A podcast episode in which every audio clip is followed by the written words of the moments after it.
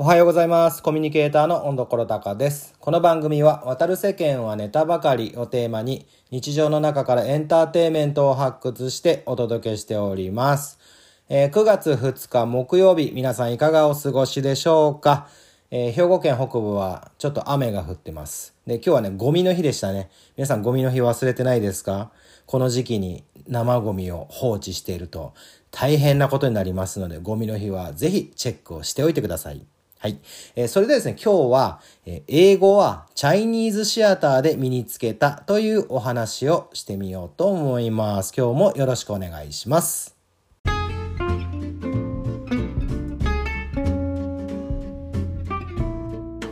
えー、1993年のお話なのでもう随分昔のことになるんですけど、えー、僕はアメリカはロサンゼルスに3ヶ月間住んでいました。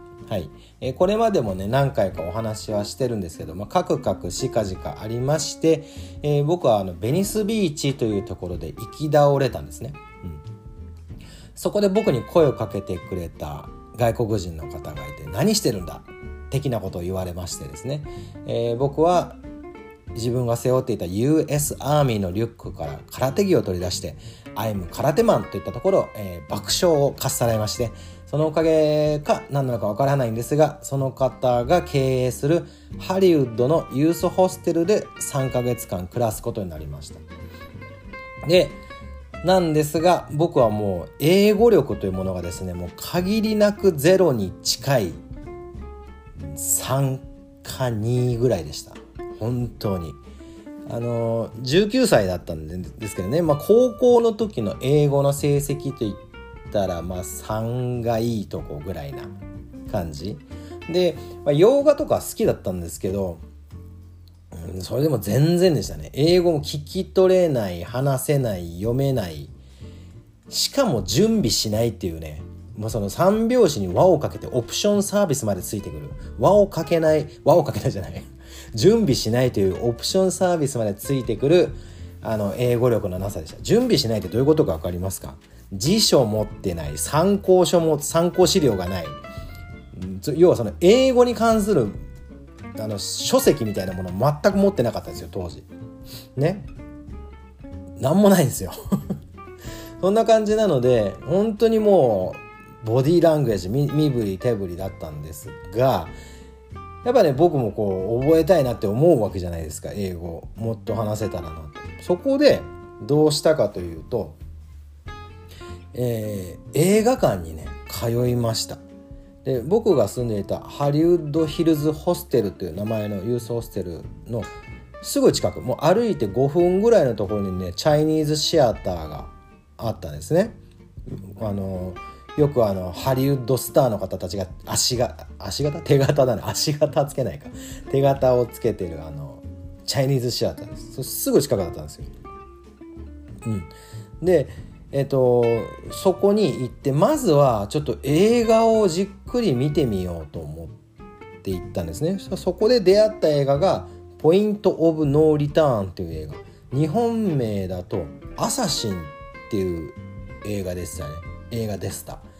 あのフランスのえーと、女性のなんかこう殺人者。殺人者っつってもあれですよ、えーと、スナイパーみたいな感じニキータだっけ？ニキータ違う映画かな。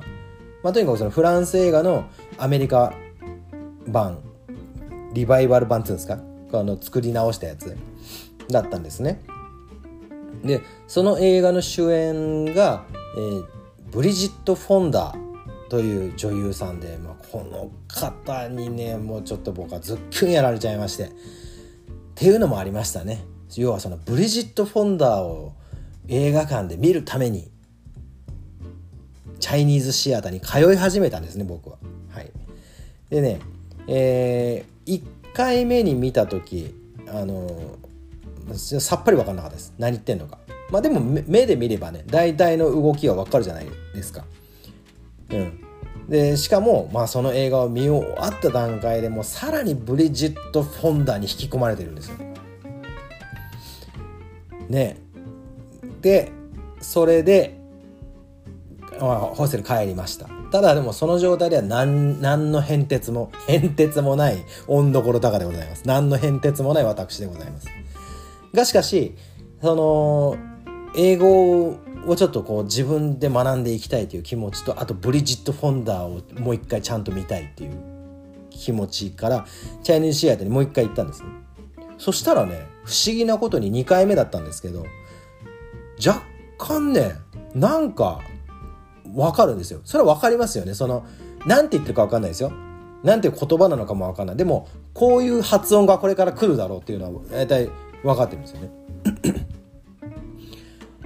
それで映画見終わったらなんかこう収穫があった感じがしたんですよ。そこで僕は決めたんです。これちょっとポイントオブノーリターンを繰り返し見てみようと。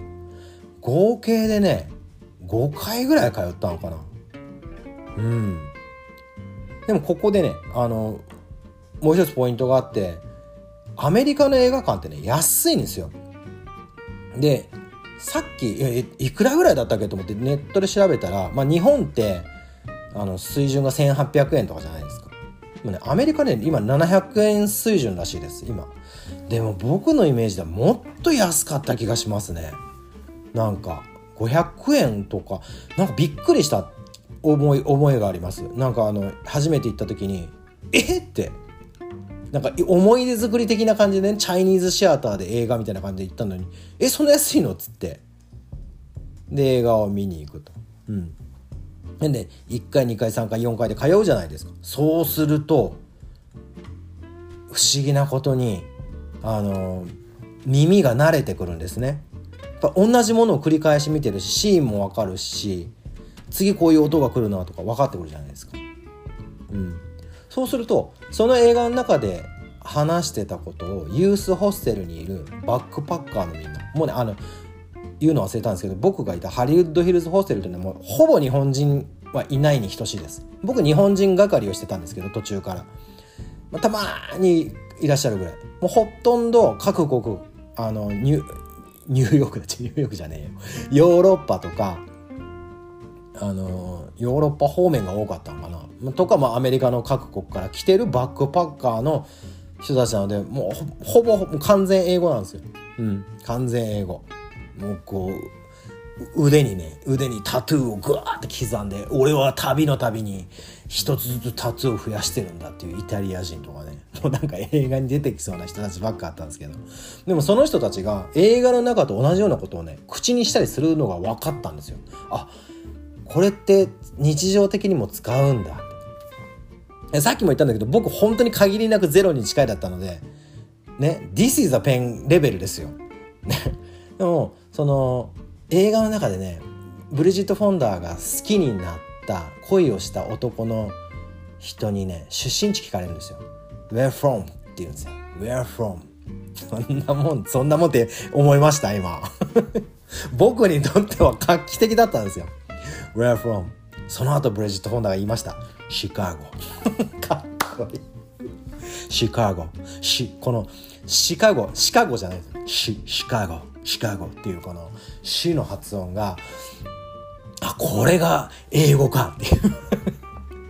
Where from? シカゴっていうので恋が始まっていくんですけど、まあそういうね、簡単なあの熟語とかでももう僕にとってはもうないも同然だったそういうのもちょっとちょこちょこ入ってきてそれをまた環境が良かったんですよねユースホステルに帰ってからも自分なりにこうちょっと「Where from? 」とか言ってみたりするんですよ。新しく来たバックパッカーに。